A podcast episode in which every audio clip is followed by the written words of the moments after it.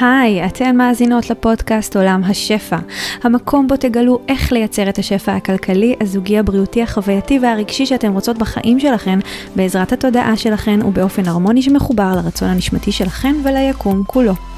אני דנה יעקב, מנחת הפודקאסט הזה, מורה רוחנית תודעתית, חוקרת את חוקיות היקום והתודעה כבר כמה עשורים, ומלמדת רק את מה שגיליתי וחוויתי שעובד בחיי. אם אתם נשים שאפתניות שרוצות לזמן שפע וניסים מתוך כלילות ושמחה ולגלות מה עוד אפשרי עבורכן, הגעתן למקום הנכון. המטרה שלי בפודקאסט הזה היא להנגיש לכן ידע רוחני עמוק בצורה פשוטה. לתת לכן את הפרקטיקה, ההשראה, הביטחון והבהירות שיעזרו לכן לראות דברים אחרת ולחזק את תודעת השפע כך שתוכלו לחיות חיים מלאים, מספקים, שמחים ושלווים יותר ממה שחלמתם. בואו נתחיל. היי יקרה, אני ממש שמחה להציג בפנייך את הפרק הבא, שבו אירחתי את אה, אלעד מיכלביץ', שהוא פסיכולוג חברתי וקואוצ'ר, ובפרק הזה אנחנו הולכים לדבר ממש על אה, אופן קבלת החלטות ואיך לקבל החלטות מהמקום הנכון ביותר עבורנו. אבל רגע לפני שנעבור לפרק, אני שמחה לעדכן אותך. שאם את מאזינה לפרק הזה לפני החמישי ליוני 2023 כמובן, אני ממש ממש שמחה להזמין אותך למאסטר קלאס חינמי בשם אני המקור. במאסטר קלאס הזה אני הולכת ממש לדבר על נושאים מאוד מאוד גדולים ומדהימים ומרגשים. כמו אה, באיזה אופן אנחנו המקור לכל הבריאה של החיים שלנו, מה מונע בידינו לזמן את מה שאנחנו רוצות בקלילות רבה יותר. אה, תקבלי ממני במאסטר קלאס חיזוק האמונה שלך והביטחון שלך בעצמך מבלי לשנות בך כלום. תפיסה חדשה שתגביר את השלווה הפנימית ושביעות הרצון שלך מהחיים. עוד חיבור לרבדים חדשים של קבלה ואהבה עצמית. אנרגיה גבוהה שתעודד אותך להביא לידי ביטוי בחופשיות את הייחודיות והאותנטיות שבך. ומפת הדרכים למגנט כל מה שאת באמת רוצה לחיים שלך, גם במנוחה, גם בקלילות וגם בזרימה. כל הדברים האלה הולכים להיות במאסטר קלאס החינמי שיתקיים בשבוע הבא. את אה, מוזמנת אה, לפני, אחרי או תוך כדי שאת מאזינה לפרק להיכנס לפרטים כאן מתחת לפרק וללחוץ על הקישור שמזמין אותך להצטרף בחינם למאסטר קלאס. אני המקור. אה, וזהו, ועכשיו אה, בואי נעבור לפרק. טוב, אז היי לכולן, אני ממש ממש ממש שמחה ומתרגשת להביא לפה בתכלס את הגבר הראשון שלנו בפודקאסט. אלעד, אתה הגבר הראשון פה בפודקאסט, יו, בפודקאסט עולם השפע, איזה מטורף. אז uh, כן, כן, יש לנו פה אורח מאוד מאוד מיוחד, שעוד uh, מעט הוא יציג את עצמו. אני רק uh, אגיד לכם שאנחנו הולכים לדבר על הרבה דברים, אבל הדבר העיקרי שנדבר עליו היום זה קבלת החלטות, ומה ההבדלים גם בין גברים לנשים בהקשר של קבלת החלטות, ואיך אפשר לקבל החלטות בצורה נכונה.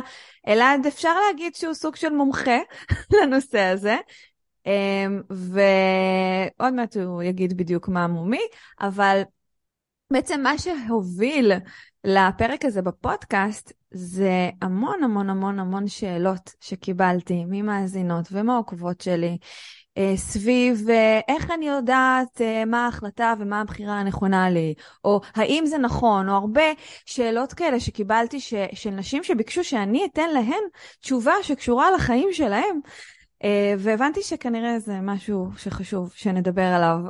ממש מעניין ומסקרן אותי לשמוע מה יש לאלעד להגיד על זה, אבל אני ממש ממש ממש מאמינה שההחלטה הכי נכונה שאנחנו יכולות או יכולים לקבל, זה החלטה שהיא באה באמת מתוכנו.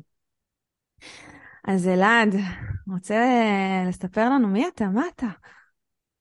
אז היי, קודם כל, מה זה כיף שאני מתארח אצלך ומלא מלא תודה על הדבר הזה.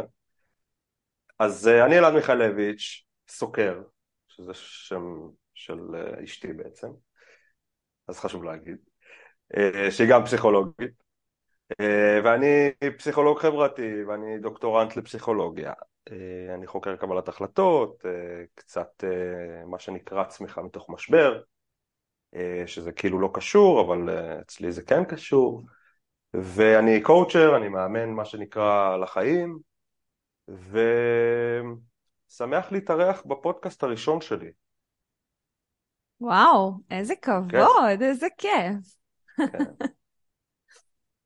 מהמם, אז חושב מה... שכל מה שאמרת עד כה על קבלת החלטות הוא לגמרי נכון, כאילו ממש לקבל החלטות וואי. מתוכנו, כאילו אפשר לסגור את זה.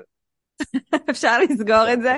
טוב, אבל יש לנו פרק שלם לדבר על הנושא הזה. והאמת שגם זה באמת, באמת, באמת נורא נורא מסקרן אותי לשמוע מהנקודת מבט של המומחה שמכיר את המחקרים, מהמקום הפסיכולוגי יותר של המקום הזה.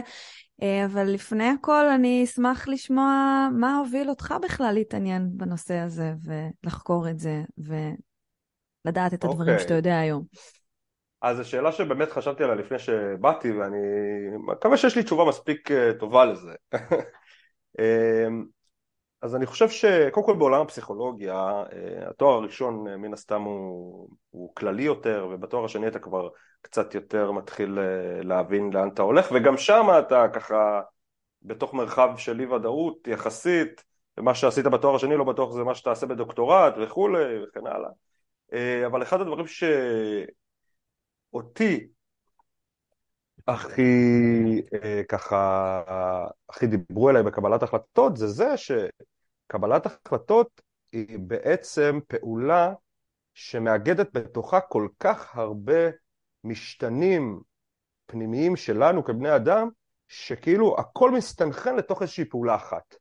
כלומר, תפיסת העצמי שלנו, ותחושת המסוגלות שלנו, והאופטימיות שלנו, והתמיכה החברתית שלנו, והמידת קונפורמיות שלנו, וכאילו כל כך הרבה דברים בעולם הפנימי שלנו מתכנסים לתוך זה שאנחנו מקבלים החלטות, וגם אם הן הפשוטות ביותר, שחשוב להגיד בין אם זה כאילו צבע החולצה, איזה חולצה אני לובשת היום, או כאילו לאן אני שולח את הבן שלי לגן, כאילו גם מפה וגם מפה ההחלטות שלנו הן אה, הרבה יותר כאילו קורים תהליכים הרבה יותר מורכבים ממה שנראה לנו גם אם זה החלטות מאוד פשוטות. מעניין. ואיפה אתה במקום הזה של קבלת החלטות? היית מגדיר את עצמך כמישהו שקל לו לקבל החלטות, או שדווקא יותר מורכב לו? אז אני חושב שקודם כל זה סוג של ספוילר אם אני אגיד את זה, כי, אה, כי בעצם השיטה שלי לקבל החלטות, קודם כל היא משרתת אותי, היא לא בהכרח השיטה הנכונה אה, לכולן או לכולם. אמ, היא בעיקר כשמדובר בהחלטות משמעותיות, וזה אולי הכלי שאני הכי ארצה שהמאזינות יצאו מפה איתו, זה לקבל החלטות מה שנקרא בזום אאוט, במרחק פסיכולוגי מתוך אה, מצב שבו אנחנו צריכות לבחור בין כמה אלטרנטיבות. אמ, ואני לא בטוח שעכשיו ניכנס לעניין הזה של, ה- סבבה, אז אני אשאל אותך שאלה כזאת. של הכלי הזה. אה, האם משהו לפני, ואני בכוונה שואלת אותך את השאלות האלה לפני שאנחנו צוללים לכל הדברים שבטח יש לך להגיד על קבלת החלטות, כי אני רוצה שהמאזינות ירגישו אותך גם, ולא לא רק שנדבר ברמת הלוגיקה והמוח והשכל, לא, כי מי ברור. שמאזינה פה, אתם, בוא, בוא נגיד את זה ככה, מי שמאזינה לי כבר מספיק זמן, היא לא מאזינה לי רק בשביל רמת התוכן והידע שנכנס למוח, אלא היא גם, היא גם חווה את הדברים. ברור. אז אה, בגלל זה אני בעצם, אה, חשוב לי לשאול אותך, האם אתה מרגיש שמשהו השתנה בעקבות הידע שנחשפת אליו סביב הנושא הזה של קבלת החלטות, אצלך ברמה האישית בחיים שלך? וואו, זו שאלה אולי הכי טובה שנוגעת אולי לשינוי הכי משמעותי שלי בשנים האחרונות. אה, אני חושב שאני באופן אישי, היה לי תמיד איזושהי שאיפה לקבל החלטות ממקום מאוד מאוד מושכל וכאילו חושב וכולי. במיוחד אה, אולי אני אגיד למאזינות שאני כאילו ADHD קלאסי, שהיה ילד אימפולסיבי מאוד, כאילו מקבל החלטות בום בום כזה, מה, מה, מה זה מהבטן, ועם הזמן ככה יותר ויותר אה, אה, כאילו ביקשתי מעצמי יותר שליטה כשאני בוחר דברים בחיים. ואני חושב שעם הזמן נחשפתי לזה שכשאנחנו מקבלים החלטות והרבה פחות, בוא נגיד בהחלטות פשוטות של היום יום, שהן בערך רוב ההחלטות שלנו, אני למדתי לבחור אותם ממקום הרבה יותר פשוט. וככה אני חווה הרבה פחות תחושות חרטה ומחשבות, אם בחרתי נכון, לא בחרתי נכון. כאילו עיסוק יתר כזה שאני למדתי עם הזמן פשוט לשחרר מעצמי, ואני חושב שאני בן אדם יותר מאושר בגלל זה, ממש ככה. כלומר, אני היום נכנס לסופר ולא חושב אה, אם עדיף לי לקנות קולגייט או אקווה פרש או מרידו, לא חושב על זה, פשוט, פשוט לוקח. Mm-hmm. ו- ו- וזה גם אחד הטכניקות שאני למדתי מהעולם הזה, שפשוט לקבל החלטות ממקום הרבה יותר פשוט, זה, זה, זה, זה משפר את החיים. טוב, תוך כדי שדיברת, אז כזה כבר התחלתי, המוח שלי התחיל אה, אה, לרוץ כזה לכיוונים של, וואו, מתי באמת קשה לי יותר לקבל החלטות? מתי יותר קל לי לקבל החלטות? אני כן תופסת את עצמי כבן אדם שיחסית מקבל החלטות בקלות.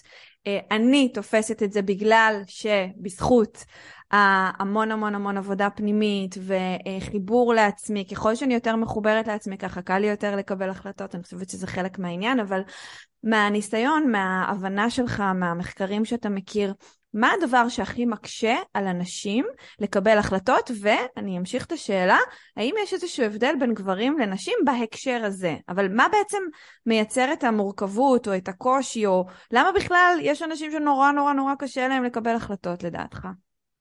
או לא לדעתך, או לפי אז, מחקרים. אז, אז זו שאלה, שאלה מצוינת, ואני חושב שיש לה כמה תשובות קודם כל.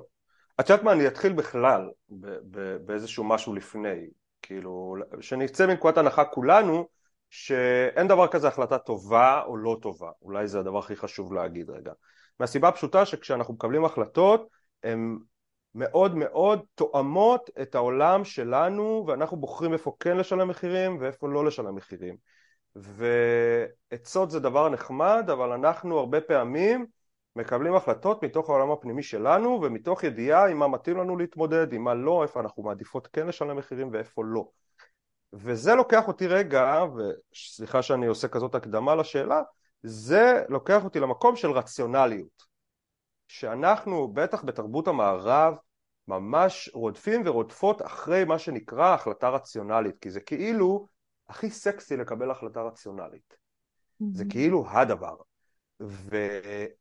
עולם המחקר באופן כללי מראה שהיכולת שלנו לקבל החלטה רציונלית היא כמעט ולא קיימת, אוקיי? כלומר כשמדברים על החלטות רציונליות שהן בעיקר הגיעו מעולם הכלכלה או כלכלה התנהגותית שהיא משלבת בעצם פסיכולוגיה אז הבינו שהיכולת שלנו לקבל החלטה רציונלית היא כמעט ולא קיימת מהסיבה המאוד פשוטה שבשביל לקבל החלטו, החלטה רציונליות גרדה מה שנקרא אנחנו צריכים לדעת את כל מרחב האפשרויות, הסיכונים, ההשלכות אבל למעשה בחיי היום יום אנחנו מקבלים החלטות הרבה יותר בתנאים של חוסר ודאות. אנחנו לא באמת יודעים על כל החלטה איפה היא הולכת לפגוש אותנו ומה המחירים שלה. רגע, שנייה, מצוין. Uh, בעצם כשאתה אומר החלטה רציונלית, אני מדברת לה, למישהי ככה יותר דומה לי, שרציונלית וזה, זה כבר מזמן לא חלק מחיי. סתם, זה כן, אבל פחות. זה בעצם כל המקומות האלה שבהם אה, עושים כאלה טבלאות של בעד או נגד, מה יקרה אם אני אחליט את זה, מה יקרה אם אני אחליט את זה, מה יותר גרוע, מה פחות, אה, מה יותר טוב, לגמרי. מה כדאי, מה פחות, ומה אני ארוויח אם אני עכשיו אחליט את ההחלטה הזאת ומה אני אפסיד. לגמרי. זה כזה. שזה, okay. גם, אוקיי. שזה גם אחלה של, של כלי לעשות, הוא לא בהכרח חייב להוביל אותנו להחלטה רציונלית או לא, אלא הוא יכול לעשות לנו סדר רגע בבלגן. אה, אבל החלטה רציונלית כלל, האפשרות שלנו להגיע למצב שאנחנו יכולים לקבל אותה הוא מאוד נמוך בגלל הנסיבות של החיים, שאנחנו פשוט, אה, ברוב המקרים יש לנו אי ודאות אה, מסוימת כשאנחנו באים לקבל החלטה, אה, אז זה בהקשר הזה. עכשיו לגבי השאלות, אז באמת יש הבדלים בין אנשים שקל להם יותר או אנשים שפחות קל להם לקבל החלטה ויש לזה באמת הרבה תשובות, אני כמובן לא יודע את כל התשובות, אני אגיד את מה שאני יודע ככה, אז חשוב להגיד. אז... זה אתה אה, פה. אז אחד, הרבה מאיתנו סובלים ממה שנקרא כאילו אובר השוואה חברתית. אנחנו הרבה פעמים מסתכלות ומסתכלים על העולם אה, ועל איך האחר יתפוס את איך שאני מקבל החלטות. אז אצל אחד זה יותר, אה, ההורים יותר משפיעים עליו, גם ברמה, ברמה מנטלית, הם, הם פה, הם כאילו פה, הם כל mm. הזמן אצלי ואני שומע את הקול שלהם, ואצל אה, אחת אחרת זה החברות או החברים, אה, או הבן או הבת זוג, והדבר הזה... זה מה יגידו? מאוד... כן, בטח. אוקיי. כן. ומה יגידו, זה, זה שאלה שמשפיעה על כולנו, מה יגידו, מה יחשבו עליי, אה, איך אני אראה כלפי העולם אם אני אחליט החלטה שהיא נגיד לא רציונלית, או היא לא הגיונית, או אין לה שום בסיס לכלום, או כל מיני דברים כאלה. לגמרי. אז אפילו, את יודעת, החלטות שהן יוצאות רגע מה, מהזרם, או אפילו כאלה שהן הכי, הכי בזרם. זה גם לא פשוט לפעמים לקבל החלטה. כאילו, אני כן. רוצה לעבוד 9 to 5 במשרד, וכאילו, עזבו אותי מעכשיו אה, לחפש להיות אה, שחקנית אה, הכי גדולה בהוליווד. אז זה. בעצם גם קשור לתפיסה עצמית. אם. אני תופסת את עצמי כאני מיוחדת, אני לא כמו כולם, ואז פתאום אני לוקחת החלטה שהיא מאוד מיינסטרימית, לעומת אם אני תופסת את עצמי כאני רוצה להיות שייכת לסביבה, לחברה, אני רוצה שיקבלו אותי, יאהבו אותי, ואני רוצה כן להיות כמו כולם, אז אם אני אקח החלטה שהיא שונה ממה שהסביבה שלי רגילה לראות, אז שוב, זה זה יושב על אותם מקומות, נכון? לגמרי, וזה יושב בדיוק על המקום של הקונפורמיות גם. עד כמה אני רוצה להיות קונפורמית, עד כמה אני רוצה לא להיות קונפורמית. כל השאלות האלה מאוד משפיעות עלינו בקבלת ההחלטות. והבטם ליין הוא שככל שאני עושה יותר השוואה חברתית, אה, בסבירות גבוהה יותר יהיה לי הרבה יותר קשה לקבל החלטה. כי אני יותר אה, נותנת קולות אה, לסביבה ולאחר. אה, הדבר השני שאפשר להגיד על אנשים שמקבלים החלטות אה, מהר יותר או פחות מהר זה תחושת מסוגלות. כלומר יש אנשים שפשוט יותר מאמינים בעצמם וכשאני יותר מאמין בעצמי בסבירות גבוהה יותר יהיה לי יותר קל לקבל החלטה. אז אה, זה גם אחד ככה דברים. עוד דבר שככה אני אעלה זה מידת סטרס. יש לנו מידת חרדה וסטרס ומתח בחיים שונה. כלומר אם אני אה, אה, בחורה יותר אה, סטרסורית, נגיד אני, אפילו אני באופן אישי, אני בן אדם יותר סטרסורי. אני אוהבת את המושגים הפסיכולוגיים, בחורה סטרסורית. אני צוחקת כי זה, כי זה לא, לא, כאילו, זה, זה, סליחה שאני קוטעת אותך, אני, אני אוהבת להכניס לפעמים דברים כאלה שעולים לי תוך כדי. אני ממש אוהבת את זה שבאמת הבאתי מישהו, אני אומרת לכן, למאזינות, שהבאתי מישהו שהוא א' גבר, הוא מדבר במושגים אה, פסיכולוגיים ונורא מחקריים, זה כאילו שפה כל כך שונה מהשפה שלי, ועדיין אנחנו מדברים על אותו דבר, זה רק מראה כמה ש... כמה ש... האמת היא אחת. תמשיך. פשוט מה שלבשת באותו בוקר. כן, אז אה, אני אקח על עצמי נגיד, אני בן אדם יותר סטרסורי מאחרים. כאילו מידת החרדה שלי גבוהה יותר משל אחרים. אמ, ודווקא אני הולך עליי כי כאילו אמרתי בחורה סטרסורית אז זה כאילו הכי טיפוסי להגיד שהיא מעט בלחץ כזה. Mm-hmm. אז לא, אני אגיד עליי. אני שומע בום ברחוב, אני בסבירות גבוהה קופץ יותר מכל המאזינות פה כנראה, סבבה?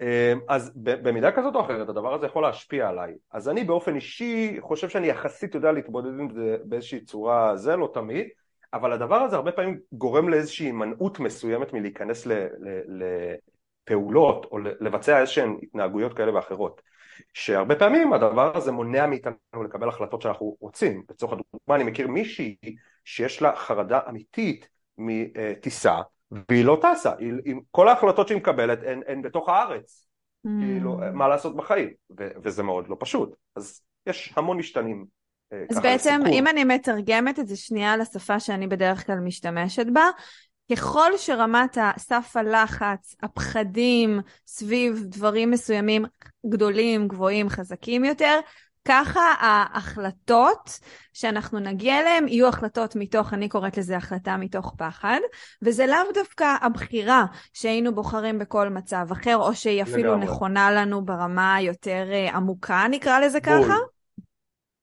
אוקיי, סבבה. גם אני קורא לזה החלטה מתוך פחד, אגב. כאילו. כן. טוב, כן, אז, אה, אז, אז הדברים האלה גם משפיעים. יש עוד דברים שמשפיעים על קבלת אז, ההחלטות? אז אני חושב שיש עוד הרבה מאוד דברים. אה, אנחנו קצת מתאפיינים שונה, ופה רגע אני אהיה, סליחה, אני אהיה קצת פלצן ואני אכניס עוד קצת מונחים. אה, יש משהו שנקרא, יש מה שנקרא, יש לנו בעולם קבלת ההחלטות איזה שהם שתי מונחים שהם מאוד מאוד uh, חזקים ככה שהם נקראים System 1 ו-System 2 כאילו מערכת ראשונה ומערכת שנייה שהן בעצם מדברות על זה שאנחנו מקבלים החלטות, ב- ב- יש לנו שתי תהליכים שבהם אנחנו יכולים לקבל החלטה אז הראשונה היא אינטואיטיבית מאוד כלומר סיסטם 1 זה מערכת שבה אנחנו מקבלים החלטה בצורה מאוד אינטואיטיבית, כאילו מהבטן, לא, לא מודעת, הכי כאילו אינסטקטיבית שיש, וסיסטם 2 זה מה שנקרא תהליכי קבלת החלטות שהן הרבה יותר שקולות, אוקיי? Mm-hmm. אז גם פה יש אנשים ששונים מאוד באופן שבו הם אה, בוחרים לקבל החלטות ואם אני אקח את זה לרמה הכי פשוטה אז כשאני הייתי בן 16 בסבירות גבוהה הייתי מקבל החלטות מהבטן. מאוד אימפולסיבי כאילו mm. הכי ADHD קלאסי. אה, ולא בהכרח שוקל את כל האלטרנטיבות ואת כל הפרטים כשאני בא לקבל החלטה וכולי אז גם בהקשר הזה יש וזה היה לך נכון? או פחות? אה, מעניין שזה השתנה פשוט. בגלל זה אני שואלת. קודם כל זה מאוד השתנה אצלי וזה היה לי סבבה בגיל 16, בגיל 16 מה שעניין אותי זה אם יש גלים או לא, כאילו. אז אני אשאל אותך שאלה נוקבת. האם היית אומר שבגיל 16 רוב ההחלטות האימפולסיביות שלך נבעו מתוך רצון או מתוך פחד? וואו, איזה שאלה. אני חושב שמתוך רצון. מהמם. מה השתנה? אולי אה, פרספקטיבה יותר רחבה כזאת? כאילו, כאילו, יש משהו, אני, אני אגיד משהו שאני שמתי לב, אני זיהיתי דווקא כשאנחנו מתבגרים ואנחנו מתחילים ללמוד עוד ועוד ועוד ולצבור מידע על החיים האלה, יש הרבה יותר סיבות לפחד, הרבה יותר סיבות להיות זהירים, כי כבר נכוונו פעם או פעמיים בחיים, או אנשים סביבנו נכוו, לימדו אותנו, אמרו לנו שזה מסוכן וזה מפחיד ועל זה צריך לחשוב פעמיים וכזה, ויכול להיות שהדבר הזה שקורה כשאנחנו מתבגרים, ככל שאנחנו כאילו לומדים את החיים האלה, אז אנחנו הרבה יותר זהירים, ואז אופן קבלת ההחלטות מתחיל להשתנות ולהיות הרבה פחות אינטואיטיבי, הרבה פחות מהרצון, הרבה יותר מהפחד. לגמרי, לגמרי. את מדברת פה על סוגיית המודעות בעצם, שכמה שאנחנו כן. יותר מודעים, אה, אנחנו, קודם כל אנחנו יותר סובלים בחיים, אנחנו גם יותר נהנים בחיים, כלומר יש פה, את יודעת, יש פה כזה... חד משמעית. אני גם רואה את זה אצלי, כן? זה חשוב אה, לציין, זה לא שאני מדברת על זה ממרומי ה"אני מאוהרת והכל אה, טוב ותמיד אני באהבה וכזה", לא. אני ממש יכולה לראות את זה אצלי, גם, גם חרדות מסוימות, ממש נהיו לי חרדות סביב דברים שבחיים אני לא, לא ידעתי מה זה חרדות. לא הייתי חרדתית, אני גם, גם היום אני סך הכל לא בן אדם חרדתי, אבל כן מצאתי את עצמי עם, עם החיים, עם השנים והחיים וההבנה שלא יודעת, התחלתי להבין דברים יותר, אז התחלתי לשים לב שיש לי יותר פחדים. אגב, אמרת טיסות, אז סביב טיסות, סביב, סביב נסיעה בכביש, דברים שכאילו לא, לא הייתי חושבת עליהם בחיים. עכשיו, זה לא מונע ממני לעשות את הדברים האלה, אני רק פשוט שמתי לב ש, ש, שהדברים האלה מתחילים להפחיד אותי, ואני מניחה שזה מתקשר באופן אה, מאוד מאוד ישיר גם לקבלת החלטות, לנסות עד כמה שניתן להימנע, נכון? ממצבים שיכולים להלחיץ אותנו, להפחיד אותנו, ואז אנחנו מלכתחילה יכולות או יכולים לקבל החלטות כדי שחס וחלילה אה, החלטות כאילו שימנעו מאיתנו, לפחות מבחינה רציונלית, או לא רציונלית, לא רציונלית, אה, לחוות את החרדה או את הפחד בצורה יותר חזקה. נכון, ואני חייב לשים פה כוכבית, כי המילה הימנעות היא בעצם אחד ה... אוקיי, הימנעות ככלל היא אחד הדברים הכי פחות טובים שאנחנו רוצים להגיע אליהם, מאוד חשוב להגיד את זה, כלומר אנחנו לא רוצים להגיע למצב שאנחנו נמנעים, שבעצם מה שנקרא הפחד שולט עלינו בסוף. אה, כי זה איזושהי הכללה של התנהגות שהיא לא ממש טובה וגם לא פשוט להכחיד אותה, אז חשוב להגיד את זה.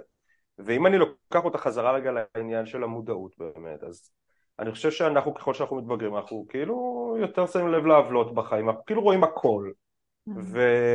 ופשוט הרבה יותר קשה לנו כאילו בחיים אה, להסתכל. אנחנו יודעים יותר אפילו... מדי, אנחנו כן. יודעים יותר מדי, זה... הידע זה לא תמיד כוח. אני אפילו זוכר שכשהכרתי את אשתי, אז אני הכרתי אותה בתואר ראשון, ויש לי אישה מה שנקרא פמיניסטית קלאסית. ופתאום אני נחשפתי, אני נחשפתי לכל העולם הזה של אה, הרבה יותר של פמיניזם, אוקיי, הרבה יותר ש... אני זוכר אפילו את השיח שהיה לנו על, אה, אפילו על הטרדות מיניות. ושאני לא הייתי מודע לטירוף. שקורה סביב זה, שכל אחת בערך חוותה דבר כזה. וככל שאתה מתעמק ומתעמק ומתעמק ואתה יותר ויותר ויותר מודע, אתה פשוט מסתכל על העולם אחרת. ו... וזה, וזה כל כך נכון לכל כך הרבה דברים, וככל שסתם לצורך הדוגמה, אבא שהוא יותר ויותר מודע לעניינים האלה, הוא יכול מאוד להיות שהוא יקבל החלטות בהתאם לגבי הילדה שלו שונה ולגבי הילד שלו שונה, ולדבר הזה יש, זה כמו כדור שלג בעצם. כן.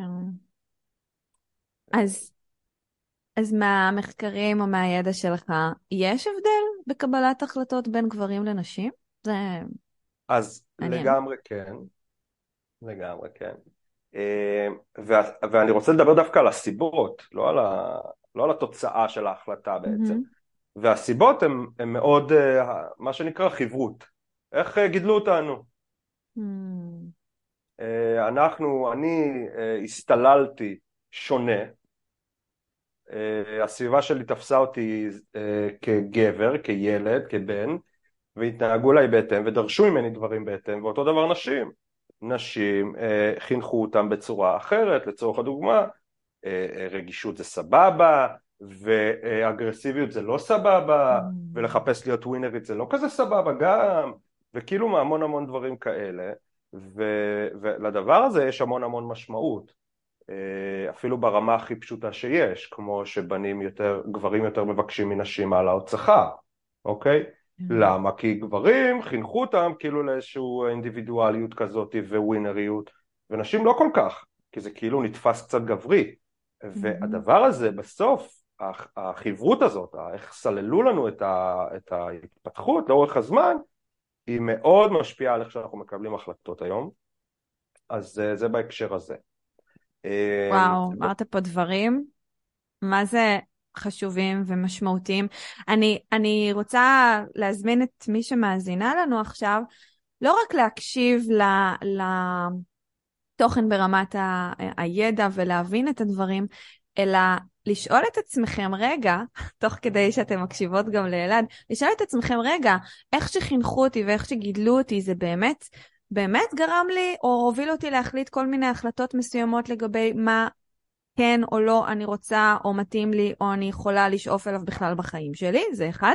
שתיים, לבחון את זה מחדש, לשאול את עצמכם, רגע, זה לגמרי. נכון לי או שאני רוצה אחרת? רגע, אני רוצה להתחיל לשנות אולי את ההחלטות שאני לוקחת, זה כבר, זה לא מתאים לי פתאום.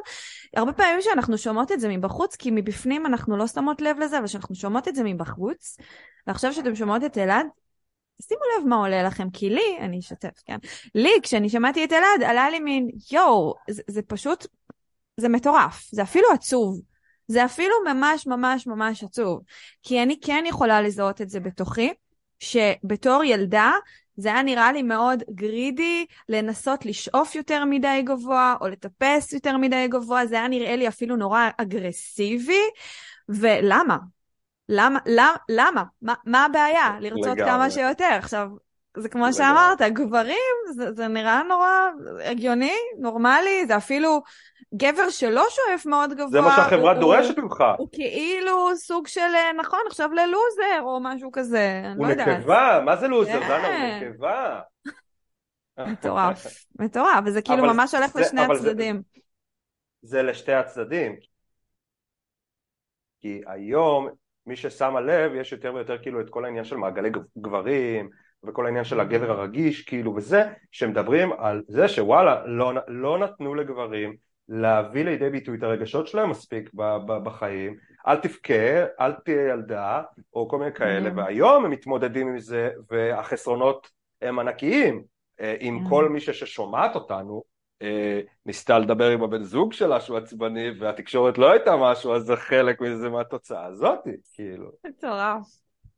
אני, אני פשוט, אני מתמוגגת כאן, כי זה ממש רמות השיח, שהאמת שרק לאחרונה התחלתי, התחלתי גם באמת באמת להבין את זה ולדבר על הדברים האלה. אה, אגב, סתם, אם כבר זה עולה, יש לי לקוחה מהממת שיש לה קבוצת פייסבוק שהיא מיועדת לגברים שרוצים להתחבר לצד הרגיש שלהם ולמקום הרך יותר, כי הם לא מרגישים שיש להם מקום בחיים, בסביבה, בחברה שבה הם גדלו, להביא לידי ביטוי את הצדדים האלה, ואנחנו בני אדם, אני בטוחה שלכולנו יש את הצדדים האלה, אז זה, זה מדהים, כי אנחנו יכולות הרבה פעמים כנשים להסתכל ולהגיד, אוי, לגברים יש יותר אה, אפשרויות, זכויות, בלה בלה בלה, כל הדברים האלה, אבל בתכלס זה הולך גם לכיוון השני, כמו ש... כמו שאנחנו כנשים לפעמים יכולים להסתכל עלינו כלא מספיק נשיות אם אנחנו חס וחלילה רוצות יותר מדי, שואפות יותר מדי, מרשות לעצמנו לכעוס מדי פעם או דברים כאלה.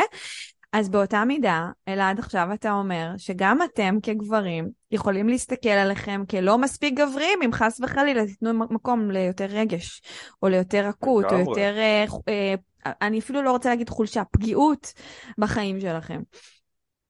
הנה עכשיו אפילו היה, ממש השבוע אם אני לא טועה, היה את ה, איזושהי תוכנית על אה, פאולה וליאון, מי שמכירה. Mm-hmm. וזה, וזה בדיוק מה שהיה בכותרות בזמן האחרון של ליאון הוא כאילו במקום להיות הגבר הקלאסי שכאילו הוא זה שעובד והוא זה שכאילו אומר את המילה האחרונה וכל השטויות האלה אז אשתו היא סופר חזקה הרי והוא מאוד מראה רגישות והוא כאילו לקח בדיוק את הצד ההפוך שכאילו אמור להיות בחברה שלנו ולא מפסיקים לרדת עליו. והוא התחיל לדבר על זה בזמן האחרון וזה מדהים. וזה בדיוק מה שגברים צריכים, זה בדיוק המודל שגברים צריכים שאין שום, בעצם אנחנו שואפים לשוויון, לפחות אני ודנה. כן, האמת שזה אחד מהדברים שאני אוהבת, שדווקא כשגברים מאזינים לפודקאסט, בגלל שאני בדרך כלל מדברת הרי בשפה נקבית, כי אין מה לעשות, רוב הנשים, או רוב האנשים שמאזינים לפודקאסט וצורכים את התוכן שלי זה נשים, אני גם באמת מדברת יותר ב... אה, נקרא לזה בתדרים הנקביים יותר, ועדיין. אין דבר שמשמח אותי יותר מגבר שמאזין לפודקאסט, שהוא לא עכשיו נתקע ב... אה, את מדברת לנשים אז זה כאילו לא מדבר אליי. הוא מקשיב מהמקום שלו, ו- והוא מתחבר לזה מהמקומות שלו, ואני כל כך אוהבת את זה, כי זה רק ממחיש כמה שבסופו של דבר, אם זה נוגע, זה נוגע. ו- והרבה פעמים דווקא בשיח שהוא מאוד מאוד מאוד זכרי, שהוא מאוד... Uh, כאילו זכרי ברמת התבניתיות הזכרית, כן? ש, שאין כמעט מקום ש, של רגשות או של אה, אה, קצת יותר, אה, נקרא לזה, לא יודעת, מקומות כאלה של פגיעות וחמלה ודברים שהם נחשבים ליותר אה, נקביים. הרבה פעמים גברים יכולים קצת פחות למצוא את עצמם שם אם הם עדיין יכולים להיות גברים, אבל אם הם קצת יותר רגשיים והם קצת יותר... אה, רוצים ממש. גם את השיח ברמה הזאת, אז, אה, אז כן, אז ממש ממש ממש כיף. וכן, אלעד, יש לנו גם גברים שמאזינים לנו עכשיו, אז אני בטוחה שהם מודים לך מאוד על הדברים שהעלית כאן עכשיו. ואני רוצה אה, להגיד עוד נקודה לאנשים שאני ואת דיברנו על זה, וחשוב שישמעו את זה, שמחקרים מראים שנשים שעשו מבחנים בשפה נשית, אני חושב שזה היה בעיקר במתמטיקה, אבל אני לא בדיוק זוכר, הם הוציאו ציונים יותר גבוהים לעומת אם השאלות היו בניסוח של גברים, שזה מטורף בפני עצמו. מטורף. מטורף. ומה המחקרים בעצם, אה, מה הייתה המסקנה של המחקרים האלה? שוואלה, כאילו אם אני אה, בחורה, אה, ילדה שכאילו קוראת ניסוחים שמיועדים לבנים, אני, אני פשוט פחות מתחברת לזה וכתוצאה מזה אני יכולה לקבל ציונים יותר נמוכים. אני חושב על זה שאם אני הייתי צריך לעשות מבחנים שהשפה היא כאילו נשית, הייתי צריך כאילו קודם כל לתרגם את זה בשבילי באיזשהו מקום, ורק אז לענות על השאלה. עכשיו תוסיפי ADHD, נכשלתי במבחן, קיצור. וואו, איזה מטורף. זה מטורף, כי אנחנו, אנחנו כנשים אה, ישראליות, כי זה קשור גם לשפה העברית, כן? כי בשפות uh, כמו אנגלית למשל, אין את ההפרדה נכון. הזאת בתוך השפה בין גבר לאישה, ואז כן, אנשים, אני מניחה שהם יכולות יותר להזדהות עם, להבין, כאילו, את הדברים ש, שכתובים להם, כאילו, כאילו פונים אליהם.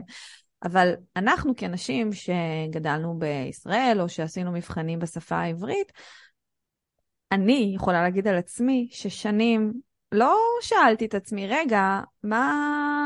אני אישה, למה פונים אליי כאילו אני גבר? למה כתוב לי אה, אתה או בחר או כתוב או כל מיני דברים כאלה שכתובים בתוך המבחנים? אה, וזה מדהים, זה מדהים איך זה נכנס לרבדים עמוקים יותר של תת מודע וכמה אני באמת מתחברת לשאלות עכשיו ששואלים אותי ו... דברים כאלה.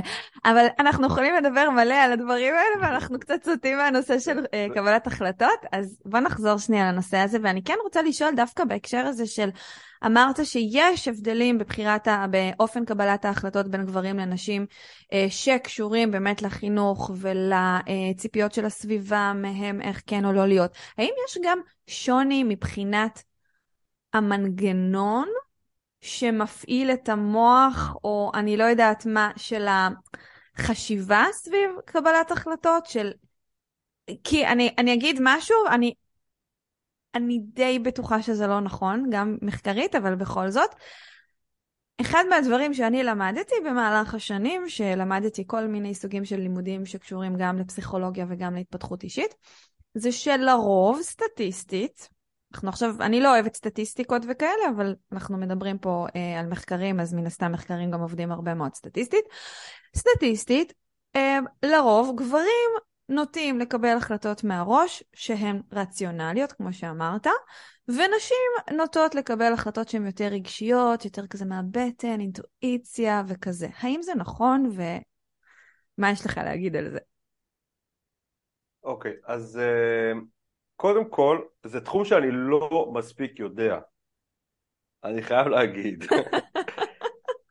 כאילו האמרה הכללית היא שכן, כאילו יש בזה משהו שזה ממש נוגע למה שדיברנו הרגע. אה, לעניין הרגשי, לעניין השכלי, אה, לצורך הדוגמה, אה, אנחנו רואים שהאסטרטגיות התמודדות של נשים הן שונות משל גברים במצבי לחץ נגיד.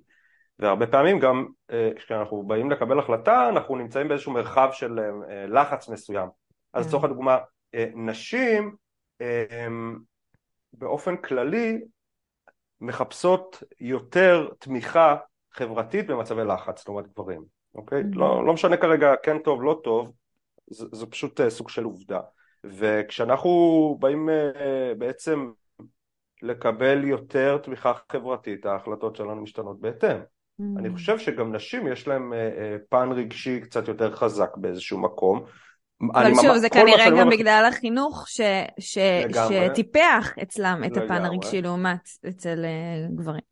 וגם חשוב להגיד שהכל, כל מה שאני אומר הוא ממש לא מאה אחוז מוחלט, כלומר אנחנו מדברים פה על מה יותר, מה פחות, מה סביר יותר, הכללות בקיצור. פחות, כן, אז אין פה הכללות, אבל יש איזושהי טענה שבאמת גברים אה, אה, מחפשים יותר רציונליות, יותר איזשהו ניתוח קר של המציאות, ונשים קצת פחות. להגיד לך שזה נכון... ויחד עם זאת, זהו, יחד עם זאת יש גם נשים שמחפשות את הניתוח הקר של המציאות, ויש גם גברים, אני פגשתי כמה כאלה, שהם כן קצת יותר כזה אינטואיטיביים, יותר הולכים עם אה, מה שמרגיש לגמרי. להם וכזה, אז לגמרי. אין פה משהו שהוא חד משמעי. לגמרי. סבבה. התחלת ואמרת בהתחלה שאין דבר כזה החלטות נכונות או לא נכונות. אתה רוצה קצת לדבר על זה? כי אנחנו מדברים על אופן קבלת החלטות ואיך אנחנו יודעים ואיך אנחנו אוקיי. יכולים לקבל החלטות שהן נכונות לנו. אז מה זה, מה זה החלטות נכונות או לא נכונות לפי הגישה שלך? מהמם. אז אין באמת החלטה נכונה או לא נכונה. אפשר, אפשר להגיד ב, ב, שיש החלטות שאובייקטיביות הן טובות יותר, אוקיי? אמ, כמו מכונית, איזה אוטו לקנות. להגיד אובייקטיבית איזה אוטו יותר טוב. אבל הרבה מאוד החלטות שהן אה, אישיות בשבילנו, החוויה האישית שלנו הרבה פעמים מכריעה את הדבר הזה, מה אנחנו מוכנים לשלם ואיזה מחירים, זה, זה, זה, זה מאוד קשור לחוויה שלנו. אז לצורך הדוגמה, אני אפילו אתן דוגמה לאחת המתאמנות שהייתה לי. הייתה לי מתאמנת super duper מוצלחת, אוקיי? כאילו אשת קריירה מדהימה, במקום מאוד גבוה, מתעסקת כאילו בייעוץ משפטי, באמת super duper, אוקיי? אם לחמש, אה, כאילו, יש הכל מה שנקרא. והיא החליטה שהיא רוצה לפנות לעולם הלייפסטייל כושר, אוקיי? זה כאילו ירידה כאילו ברמה, נכון? עכשיו, לא משנה זה מה. חברתית איזה- ירידה ברמה, זה לאו דווקא כן. באמת לא, ירידה ברור, ברמה. ברור, היא רצתה ללכת עם הלב שלה, כן. תכלס, באה באה לה לפתוח מכון כושר, כאילו זה, זה Mm. היה הפשן שלה.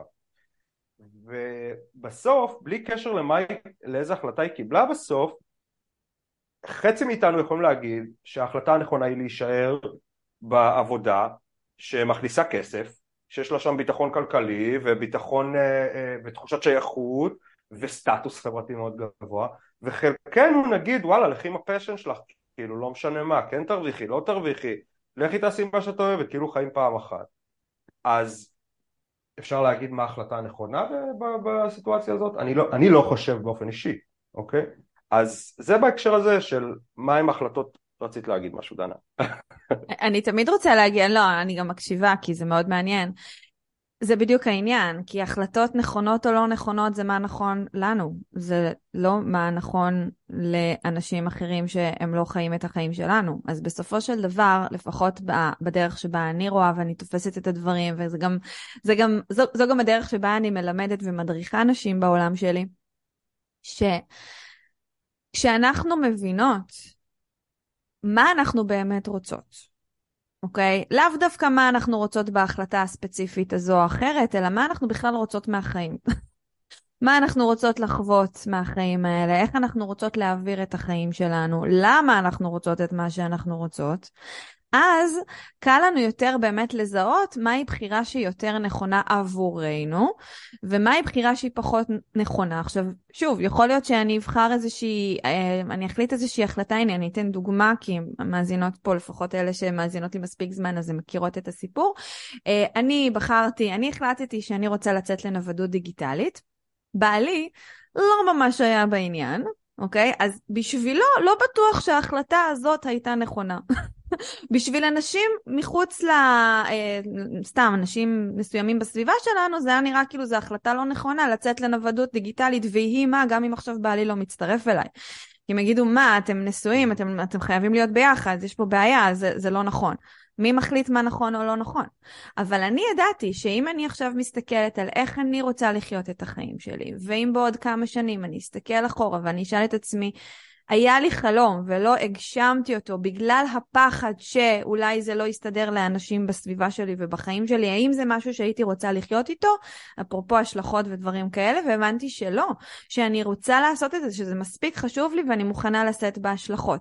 לא משנה שבסופו של דבר מה שקרה בעקבות ההחלטה זה שבעלי בן זוגי היקר דן עם הזמן הוא ככה כמו הוא גדל לתוך הבחירה הזאת שלי והוא החליט שהוא כן מצטרף אליי ואנחנו כבר חמישה חודשים בנוודות והדבר הכי מרגש שקרה מתוך כל הדבר הזה זה שהוא, אני חושבת, נהנה לא פחות ממני מהבחירה הזאת שהוא כנראה בחיים לא היה בוחר בעצמו אם אני לא הייתי שם בסביבה כדי לבחור בשביל עצמי קודם כל.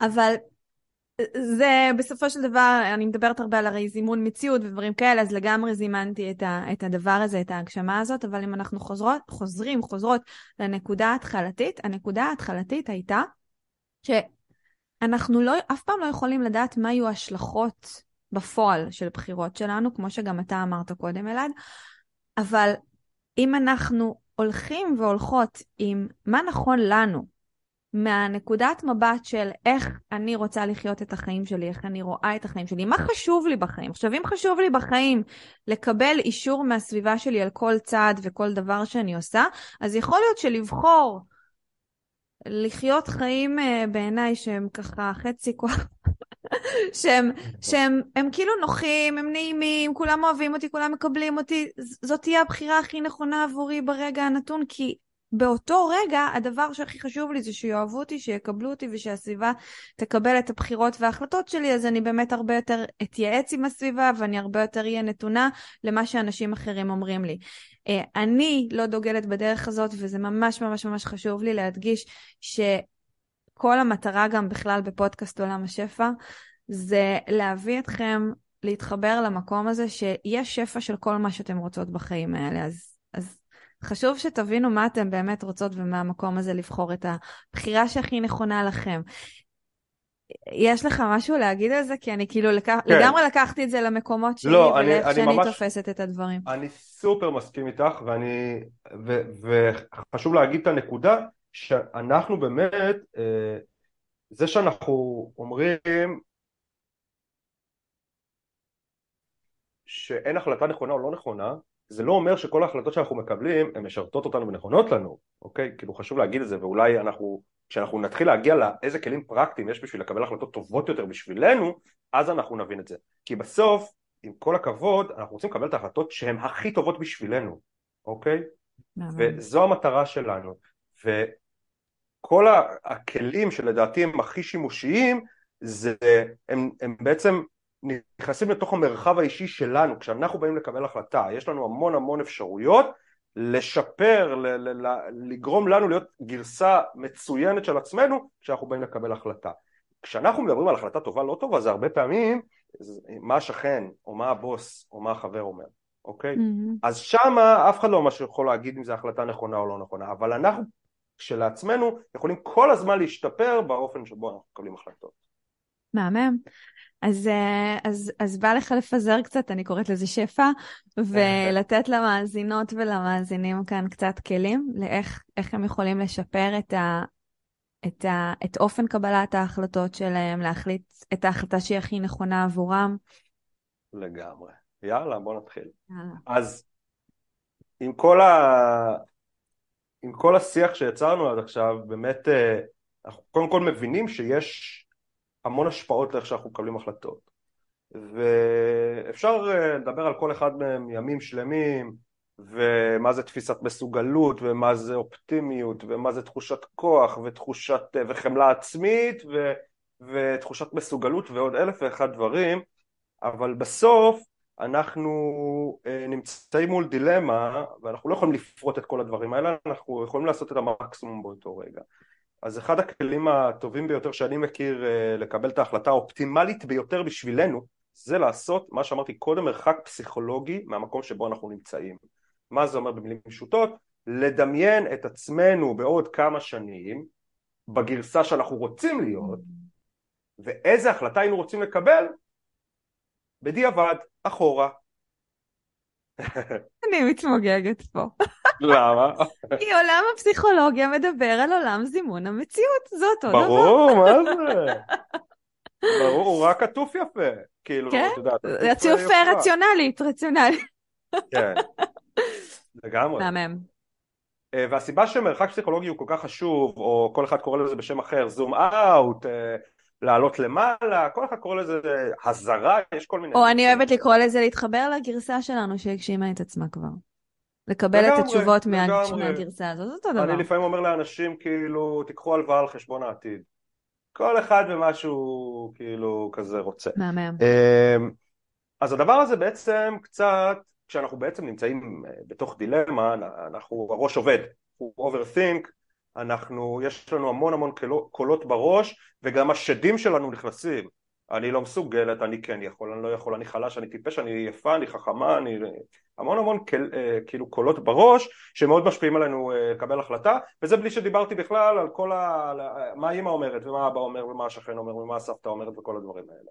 כשאנחנו עושים מרחק פסיכולוגי אנחנו מסוגלים קצת לשנות את הפרופורציות לטובתנו. אנחנו קצת משחררים או מעיפים מאצלנו את כל הרעש הקיים בראש ויכולים להסתכל על הדברים בצורה קצת יותר בהירה כשאנחנו מסתכלים על הדברים בצורה יותר בהירה אנחנו יכולים להגיע להחלטה שהיא יותר טובה כלפי עצמנו אוקיי אני אתן דוגמה מאוד פשוטה כשאני רוצה אה, לקבל החלטה שהיא מיטיבה איתי בעתיד אני צריך הרבה פעמים להרחיק את הפחדים שלי, את כל הפחדים שלי, אוקיי? Mm-hmm. לצורך הדוגמה אם אני רוצה עכשיו לפתוח איזשהו עסק מסוים יש שם המון המון המון פחדים שמתלווים לתהליך הזה של לפתוח עסק, אה, במיוחד אם אתה איש משפחה וכולי, ובלי אה, אה, לדבר עכשיו אם זו החלטה מושכלת או לא מושכלת מבחינת מספרים, קונספט וכולי, בשביל לפתוח עסק, אם אני רוצה להגשים את החלום שלי ולעשות את זה, אני חייב לשחרר ממני את הפחדים, ובשביל לשחרר ממני את הפחדים הרבה פעמים צריך כאילו להסתכל על עצמי עוד חמש שנים, איך הייתי רוצה לראות את עצמי ולקבל את ההחלטה היום. Mm. ובסופו של וואו. דבר המטרה שלנו היא להגשים את עצמנו. זה המטרה שלנו בסוף. כן, אמרת משהו מה זה יפה, שלא חשבתי עליו בצורה הזאת, אבל על איך היינו רוצים לראות את עצמנו אחרי שכבר הגענו לאן שרצינו, הגשמנו את מה שרצינו, איך היינו רוצים לראות את עצמנו מקבלים את ההחלטה היום, בום, וואו, חזק ביותר. ממש. אין מתאמן שלא יושב אצלי בספה ואני אומר לו תקשיב הרבה, הרבה אנשים באים אליי עם דילמות כאלה ואחרות ואני אומר להם יש לי תמונה של אה, אישה מבוגרת בת 80 מה זה ממש ידיים מקומטות סבבה? ואני תמיד אומר תדמיינו את עצמכם בני 80 שנייה אוקיי? תדמיינו רגע שכבר השגתם ומצאתם את הדרך שלכם בחיים ואתם כבר אחרי ההגשמה ואתם מסופקים ויש לכם את כל מה שרציתם ומסתכלים אחורה בגאווה. איזה החלטה או טיפ אותה אישה בת 80 הייתה אומרת לכן היום מה היית אומרת לכם לעשות mm. אוקיי הרי אנחנו לא באמת בדרך כלל כל הפחדים וכל הדברים שמלווים אותנו בחיי היום אנחנו לא זוכרים אותם בדיעבד אלא אם כן הם היו ממש משמעותיים כן. אז ה- ה- ה- היכולת שלנו להעיף אותם מאיתנו במציאות ולא להסתכל עליהם ככה מגובה העיניים היא פשוט תורמת לנו לבחירות שלנו במציאות הנוכחית. מדהים. וזה אחד. חזק. אמ, דבר שני זה קצת להזכיר לעצמנו את הכוחות שלנו, אוקיי? עכשיו זה נשמע כאילו סופר קלישאתי אבל זה לא ממש אמ, מהסיבה שבאמת מחקרים מראים שכשאנחנו יודעים לדמיין את הכוחות שלנו שקיימים בנו, כן? אנחנו לא ממציאים דברים אנחנו יודעים לקבל החלטות טובות יותר, אנחנו יותר יעילים בחיים, אוקיי? עכשיו הרבה אנשים כשאומרים להם את זה ממש מפחדים מרגע, אני לא כזה מקצועי, אני לא כזה מומחה בתחום שלי וכולי וכולי וכולי. אז אני אומר, תחשבו רגע בכלל על דברים הכי טריוויאליים שיש. על זה שיש לי בית, על זה שיש לי מידת אמפתיה גבוהה, על זה שאני רגישה, יש לי חברים, יש לי משפחה, אה, אה, יש לי רצון ללמוד, יש לי מוטיבציה להגשים את עצמי, כלומר המון המון דברים שהם תכונות שאנחנו הרבה פעמים שוכחים והדבר הזה כשאנחנו נזכרים בו הוא גורם לנו לקבל החלטות שהן הרבה יותר אופטימליות לנו. למה? אנחנו כאילו מחזקים את התפיסה שלנו, מחזקים את התחושת אה, אה, אה, ביטחון שלנו, ובהתאם הדבר הזה בעצם קצת דוחף עם המרפק את כל התחושות mm-hmm. של הפחד, נקרא לזה ככה. מהמם. זה הדבר השני. דברים הרבה יותר פשוטים הם כשיש לנו הרבה מאוד אלטרנטיבות, אני חושב שיש לנו הרבה אפשרויות, זה לא ממש דבר טוב. למרות שכאילו אנחנו אוהבים שפע, אני מצטער, נכנסתי פה לדלת אה, לא נכונה. לא, לא, האמת שאני חייבת להגיד שהיה לי, לי ממש את הקושי הזה לפני שבועיים, הגענו פה לאיזשהו מקום במקסיקו, פלאיה דל קרמן זה נקרא, ויש פה מלא מלא מלא פארקים של אטרקציות. עכשיו, אני מתה על פארקים של אטרקציות, אבל אני מדברת איתך על... לא יודעת, לפחות עשרה פארקים אם לא יותר. אני אפילו הפסקתי לספור באיזשהו שלב, ומן הסתם אני לא אעשה את הכל, גם באיזשהו שלב זה כבר כמה אפשר לעשות פארקים וכאלה. ואני זוכרת, וישבתי עם דן, הבן זוג שלי, ואמרתי לו, מה, מה, אני, מה אני אעשה? איך, איך בוחרים? איך בוחרים את כל הדבר הזה? בפלאיה הולכים פשוט לים, לא? זה כאילו... גם, גם, אבל זה לא, אני, אני אוהבת לעשות הכל. לא משנה, בסוף, בסוף זה הסתדר, כי פשוט הלכנו לאיזה סוכנות נסיעות, כאילו נסיעות כאן, ופשוט שאלתי את הבן אדם, איזה פארקים הכי מומלצים? אז הוא נתן לי איזה שלושה, אז פתאום היה לי הרבה יותר קל. לא היה לי עכשיו את כל העשרות פארקים שיש פה, ואז בחרנו, זה היה הרבה יותר קל. מדהים, אז זה בדיוק לוקח אותי לדבר הבא. יש שתי מונחים בעולם המחקר שאני מת עליהם ואני הלוואי ותאמצו אותם. מה שנקרא maximizer ו satisficer, אוקיי? maximizer מלשון למקסם, ו satisficer מלשון כאילו שביעות רצון, satisfaction, אוקיי? אנשים שהם מאופיינים כמקסמייזרים זה אנשים שכל החלטה שלהם הם שוקלים את כל האפשרויות, מסתכלים על כל האלטרנטיבות, עושים סקר אממ. שוק מטורף, בודקים בדיוק את העשר פארקים בפלאיה להבין איפה, למה, כמה, מה שווה. אוקיי, סבבה. אז יש אנשים שמאופיינים ככאלה שהם יותר מקסמייזרים, כלומר הם מנסים למקסם יותר ואני רק אגיד שהוא כמעט ולא לא מגיע להחלטה, הוא רק בודק ובודק. בסוף אה, אני זאת שמחליטה. זה גם מאפיין אותם. אז מקסמייזרים הם אה, באמת לוקח להם הרבה יותר זמן לקבל את ההחלטה, אובייקטיבית הם מקבלים החלטות טובות יותר, אבל הם סובלים מרמת חרדה, חרטה כן. הרבה יותר גבוהות. לעומת זאת יש את מה שנקרא סאטספייזרים שזה כאילו אנשים שנכנסים עכשיו לסופר, מסתכלים על שתיים שלוש סוגי שמפו, בום לוקחים אחד בלי לחשוב יותר מדי, כן מבצע, לא מבצע, כן יפה, לא יפה, פשוט לוקחות. וזה ברוב ההחלטות בחיים המתכון לחיים פשוט יותר בריאים, פשוט well-being גבוה יותר. אז כל הכבוד האנשת סאטספייזרית. אמ, ובאמת כן. רואים בעולם המחקר שאנשים פשוט יותר מאושרים כשהם סאטספייזרים. במילים מאוד פשוטות, הם לא מבלבלים את המוח יותר מדי שהם באים לקבל החלטה. אני רוצה להגיד משהו על זה, okay. כי זה אוקיי. באמת אה, משהו נורא יפה. אני לפני שבעה חודשים נרשמתי לאיזושהי תוכנית אה, של איזה מנטורית שאני עוקבת אחריה כבר הרבה מאוד זמן מארצות הברית, והתוכנית הזאת עלתה גם בוא נגיד, זו הייתה ההשקעה הכספית הגבוהה ביותר שאי פעם השקעתי בהתפתחות האישית שלי, אני תמיד משקיעה בהתפתחות וואו. האישית שלי, וזה באמת היה שם איזשהו משהו כזה. ודיברתי עם חברה על העניין הזה, זה היה לפני ש, ש, שנרשמתי לתוכנית הזאת, והיא אמרה לי, תראי, אם את רוצה, את יכולה לדבר עם האיש שעשתה את התוכנית הזאת, והאיש שעשתה, והם יגידו לך אם כדאי לך או לא כדאי לך, ואמרתי לה, למה, למה לי סתם לבלבל את המוח שלי באובר אינפורמציה אם אני מרגישה מבפנים שזה הדבר הנכון לי? אין פה שאלה, לא, לא הייתי, זאת אומרת, הרגשתי שזה נכון לי, לא ידעתי בכלל מה יש בתוכנית הזאת. אני, אני עדיין מגלה, כי זו תוכנית שנתית כזאת, אני עדיין כל פעם מגלה דברים, אבל כשהרגשתי שזה נכון לי, זה היה לי נכון. לא היה... עכשיו, יש משהו מאוד מעניין, כי זה, זה למשל נראה לי ממש מה שדיברת עליו, החלטה אינטואיטיבית כזאת, זה פשוט הרגיש לי נכון. אבל זה לא ש... זה, זה כאילו הייתי באיזושהי נקודה שאמרתי, אני משלמת על זה לא כי אני עכשיו צריכה לקבל הוכחות לזה שהדבר הזה ישפר את חיי. זה לא היה זה. זה נראה לי המקום גם של המסוגלות שדיברת עליו. זה היה ממקום של, זה מה שאני בוחרת, מה שלא יהיה בתוכנית הזאת זה יהיה לי מדהים, כי אני החלטתי שזה יהיה לי מדהים, כי אני החלטתי שזה הדבר הנכון בשבילי, ואני אמשיך להזכיר את זה לעצמי תוך כדי תנועה כל הזמן. ואני רוצה להגיד שגם היום, שבעה חודשים אחרי שעשיתי את ההחלטה הזאת, וכל פעם אני מגלה עוד ועוד דברים חדשים על התוכנית הזאת, אני אומרת לעצמי, איזה אלופה אני, וזה מאוד מתחבר גם למה שאמרת מדהים. על האישה בת 80, איזה אלופה אני שעשיתי את ההחלטה הזאת. לא משנה וזה... עכשיו מה אני כן או לא ומקבלת, אני מקבלת שם המון, כן, אבל זה כזה מין כל פעם רק התזכורת לבחירה הזאת, שהיא לא הייתה תלויה בנתונים, במספרים, בהוכחות של אנשים אחרים, שהייתה 100% בחירה שלי מתוך זה שיש לי את הכוח לבחור וזה מה שאני רוצה, ולא אכפת לי שום דבר אחר. זה משהו שכל פעם שאני מזכירה אותו לעצמי, זה רק מחזק אותי עוד יותר. כאילו, מחזק אותי ב, ב, בחיבור שלי לעצמי, בכוח שלי, כזה.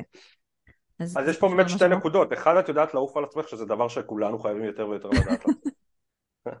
ובאמת להזכיר לעצמנו את הדבר הזה, אה, שזה סופר חשוב, אה, ושתיים, זה באמת לקבל החלטות מהסוג הזה, כי יש פה איזשהו אבל רגע.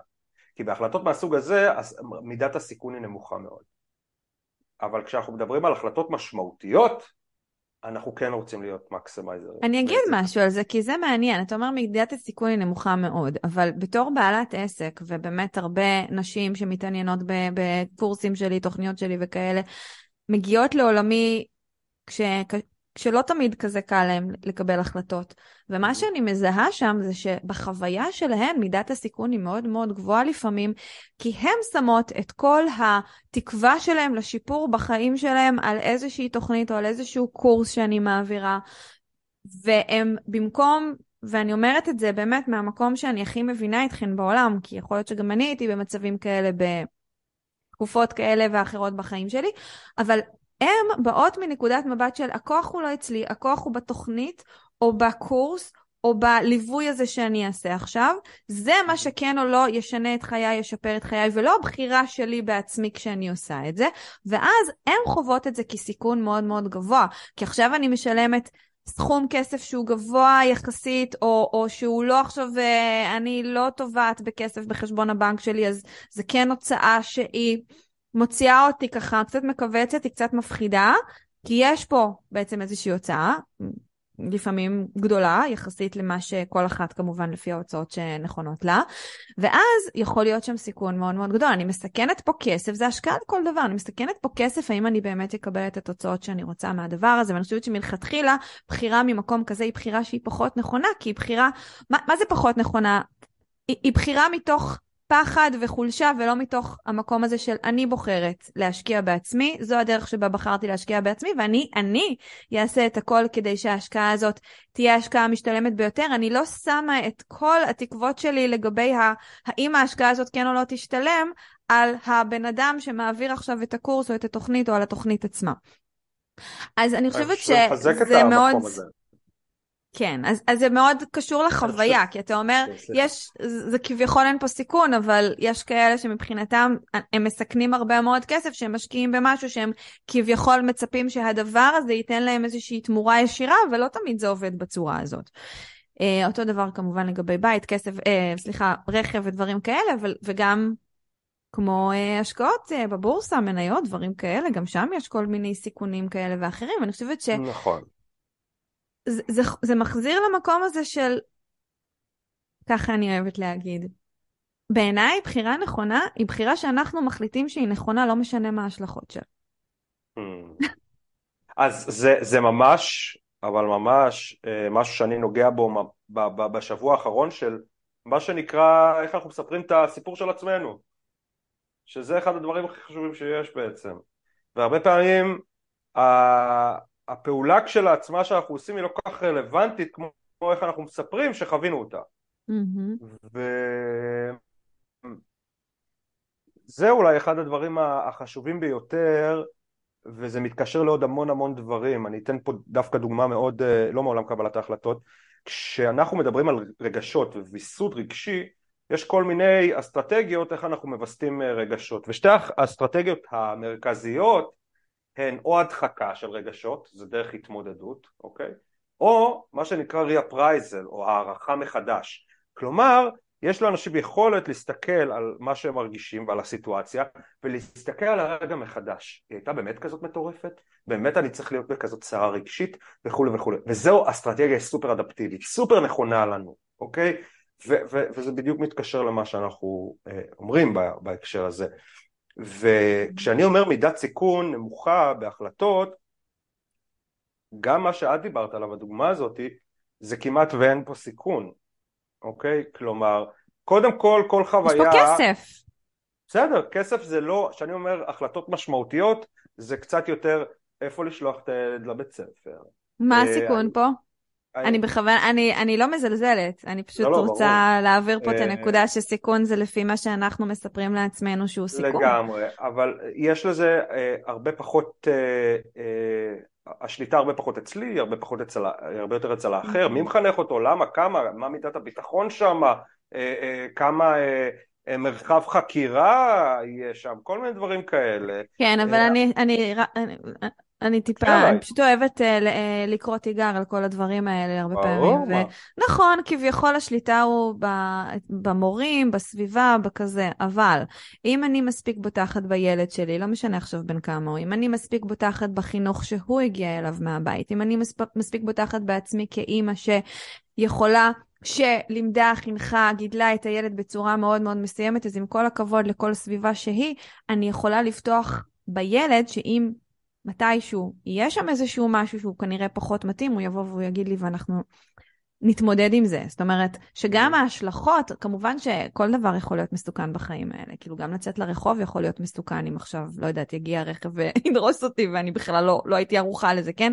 אז כן. יש המון המון המון סיכונים כביכול שיכולים לקרות בחיים האלה, אבל עדיין מידת הסיפור שאני מספרת לעצמי על מה באמת מסוכן ומה כביכול אין לי שליטה עליו, נכון. זה מה שיכול לייצר מצב שבו כביכול אני יכולה כן או לא.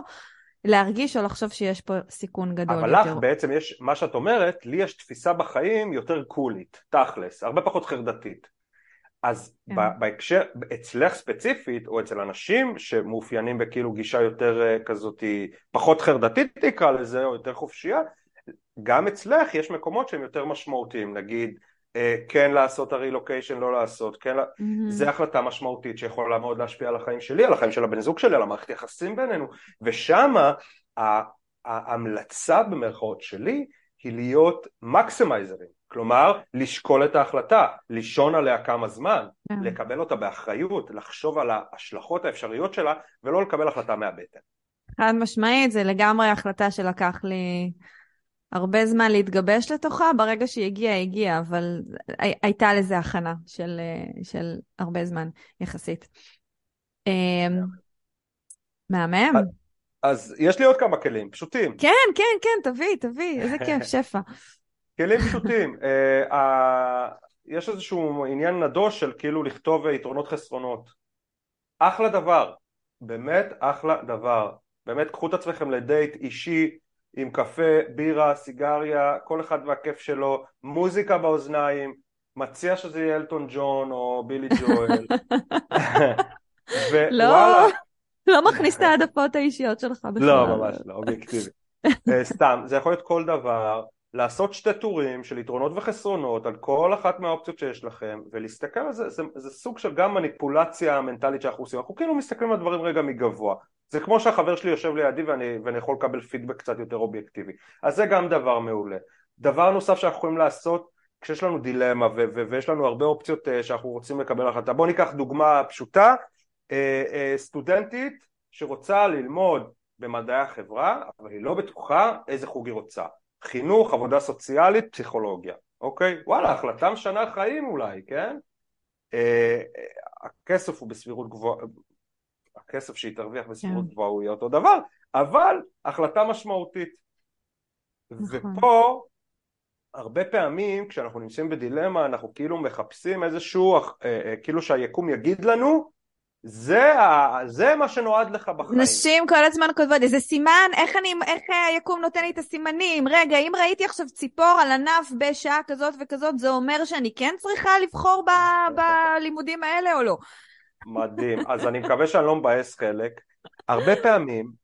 יש לי פרק שלם על סימנים ועל זה שבסופו של דבר אנחנו מחליטות איך לפרש אותם. לגמרי. כל הדבר הזה של לחכות אה, אה, אה, כאילו לחכות לאיזה החלטה לקבל בהתאם לתחושה שהיקום אמר זה החלטה, זה מה ש... זה המסלול שלך בחיים, זה דבר לא נכון, כי זה הרבה פעמים מעכב אותנו מלבחור. נכון. ואחד האופציות שאני מציע פה, היא, אם אני חוזר לדוגמה הקודמת, היא לדרג את האלטרנטיבות שיש לנו לצורך הדוגמה. חינוך, עבודה סוציאלית, פסיכולוגיה, אני יכול לדרג, אני יכול להגיד, אה, אה, חינוך אני רוצה 60 אחוז, פסיכולוגיה אני רוצה 75 אחוז ועבודה סוציאלית 82 אחוז, סבבה? עכשיו מה קורה פה? אף אחד מהם הוא לא 100 אחוז, נכון? עכשיו אם אף אחד הוא לא 100 אחוז אז אני לוקחת בעצם החלטה שאני לוקחת את, ה, את זאת שמדורגת הכי גבוה שזה עבודה סוציאלית מה הסיבה לזה? שאין שום אלטרנטיבה היום נכון למציאות הנוכחית שהיא יותר מ-82 אחוז מה זה אומר שה-82 אחוז הוא 100 אחוז מדהים. זה מה שזה אומר. מדהים. אז uh, uh, כן. יש עוד הרבה, אבל נראה לי שזה... Uh, נראה לי שנתת המון, וגם מה שאני אוהבת זה שנתת גם, גם כלים שהם קצת יותר רציונליים, למי שיותר קל לה מהמקום הזה. כי אני בדרך כלל באמת מדברת על דברים שהם יותר אינטואיטיביים, יותר כזה חיבור ורגשי ודברים כאלה, ואני חושבת שיש לא מעט נשים וגם גברים ש, ש, שצריכים גם את המקום הזה, ש, שאלה המקומות שהם יותר קל להם להתחבר אליהם, ודרך המקומות האלה אה, לקבל את ההחלטות, אז מהמם, מהמם ממש. וואי, אלעד, תכלס אפשר עוד לדבר הרבה, אבל uh, נראה לי ש... את יודעת שככה... מה, דנה, אני כן... יאללה, תביא עוד משהו, יאללה. אחד אחרון. אני רוצה לדבר על השפעה חברתית בהקשר הזה שאנחנו באים לקבל החלטה. כי הרבה מאוד מההחלטות שלנו, ואני נפגש עם זה המון ביום יום, ובטוח שגם אתם, זה מה האחר אומר. והמקום הזה הוא סופר חשוב. בסוף, בר... הכי קלישאתי, חיים פעם אחת, יש לנו סיבוב אחד לעשות, אנחנו צריכים להיות כמה שיותר אותנטיים ולקבל את ההחלטות מהמקום האמיתי שלי. המחשבה שאנחנו, כאילו כל הזרקור עלינו וכל החברה מסתכלת על כל צעד שאנחנו עושים, הוא לא נכון. האנשים הרבה הרבה פחות שמים לב, אני אפילו אתן איזושהי דוגמה למחקר מסוים, שהראו שיש איזושהי תופעה שנקראת bad hair day, אוקיי? כלומר, אני קמתי היום שהשיער לא מסודר, ואני בטוח, בטוח שכל הרחוב קולט את זה, אני בטוח בזה, אוקיי? הטלטל שלי לא מסתדר ואני בטוח שכולם במשרד קולטים את זה עכשיו ו- ורואים במחקרים שאנשים הרבה פחות שמים לב לשינויים שיש לנו בחיים שאנחנו נותנים להם המון המון דגש ומבליטים אותנו ומבליט, סליחה ומבליטים אותם וה- וזה אותו דבר כשאנחנו לוקחים את זה להחלטות בחיים אנחנו הרבה פחות צריכים לתת השפעה לאחר ולסביבה אלא אם כן היא חיובית והיא נכונה לנו אבל אנחנו הרבה פחות צריכים לקבל החלטות על סמך איך יתפסו אותי. זה לא רלוונטי, זה משעמם, זה לא מעניין אף אחד. זה מתכון לחיים לא מסופקים, פשוט. אתם תתקו עם עצמכם בגיל 80 ותשאלו עד כמה הקשבתי לאחר או עד כמה הקשבתי לי. זה כל הסיפור. יואו, איזה יופי, לא יכולתי לסכם את זה יפה יותר. תודה, אלעד. אמ, וואו, היה ממש ממש מעניין, מרתק. אני בטוחה שאפשר עוד לדבר שעות על הנושא הזה, כי זה נושא סופר מעניין, ו- ו- ויש עוד עומקים, ואנחנו גם פה ושם ככה קצת גלשנו, כי יש באמת, זה רק פותח פתח לעוד ועוד ועוד ועוד דיבור על המקום הזה, אבל אני חושבת שנתנו, נתת המון אה, למאזינות כאן היום, ו- ויש כזה זמן שהם ייקחו את הדברים וייתנו לדברים ככה לחלחל. אלעד, מה קורה? אם מישהי נגיד רוצה, רוצה עוד ממך, רוצה... איך, איך זה עובד? איך אפשר לעבוד איתך? מה... אז יש, מה אותי, ברשת, יש אותי ברשתות uh, קצת. Uh, אני, אני מצרפת שאני... פה לפרק, אני כבר אומרת שאת כל הכישורים הרלוונטיים אני אצרף כאן לפרק. נכון, אני, יש לי אתר שאני כותב שם כל מיני דברים, כתבות כאלה. אה, ומשם אפשר אה, לראות, ליצור קשר וכולי. מהמם, ממש. תודה אלעד, היה ממש כיף. תודה לך על הכל, ממש תודה על האירוח ועל כל הדוגמאות ועל האפשרות, ממש תודה. באהבה. תודה רבה שהקדשתן את הזמן להאזין לפרק הזה. אם אהבתם את מה ששמעתם כאן היום, זה הזמן להעביר את השפע הלאה. אני הכי אשמח בעולם אם תפרגנו בדירוג הפודקאסט ובחוות דעת חיובית, ואם אתן מכירות אנשים שהתוכן הזה יכול לתרום להם, שתפו אותם. אם אתן עדיין לא עוקבות אחריי במדיה, תוכלו לקבל עוד טיפים, השראה והמון אנרגיות של שפע בעמוד האינסטגרם שלי פיל גוד כף תחתון שפע, או באתר שלי feelgoodשפע.com. זה הזמן ללכת וליצור שפע וניסים בחיים שלכם. אוהבת.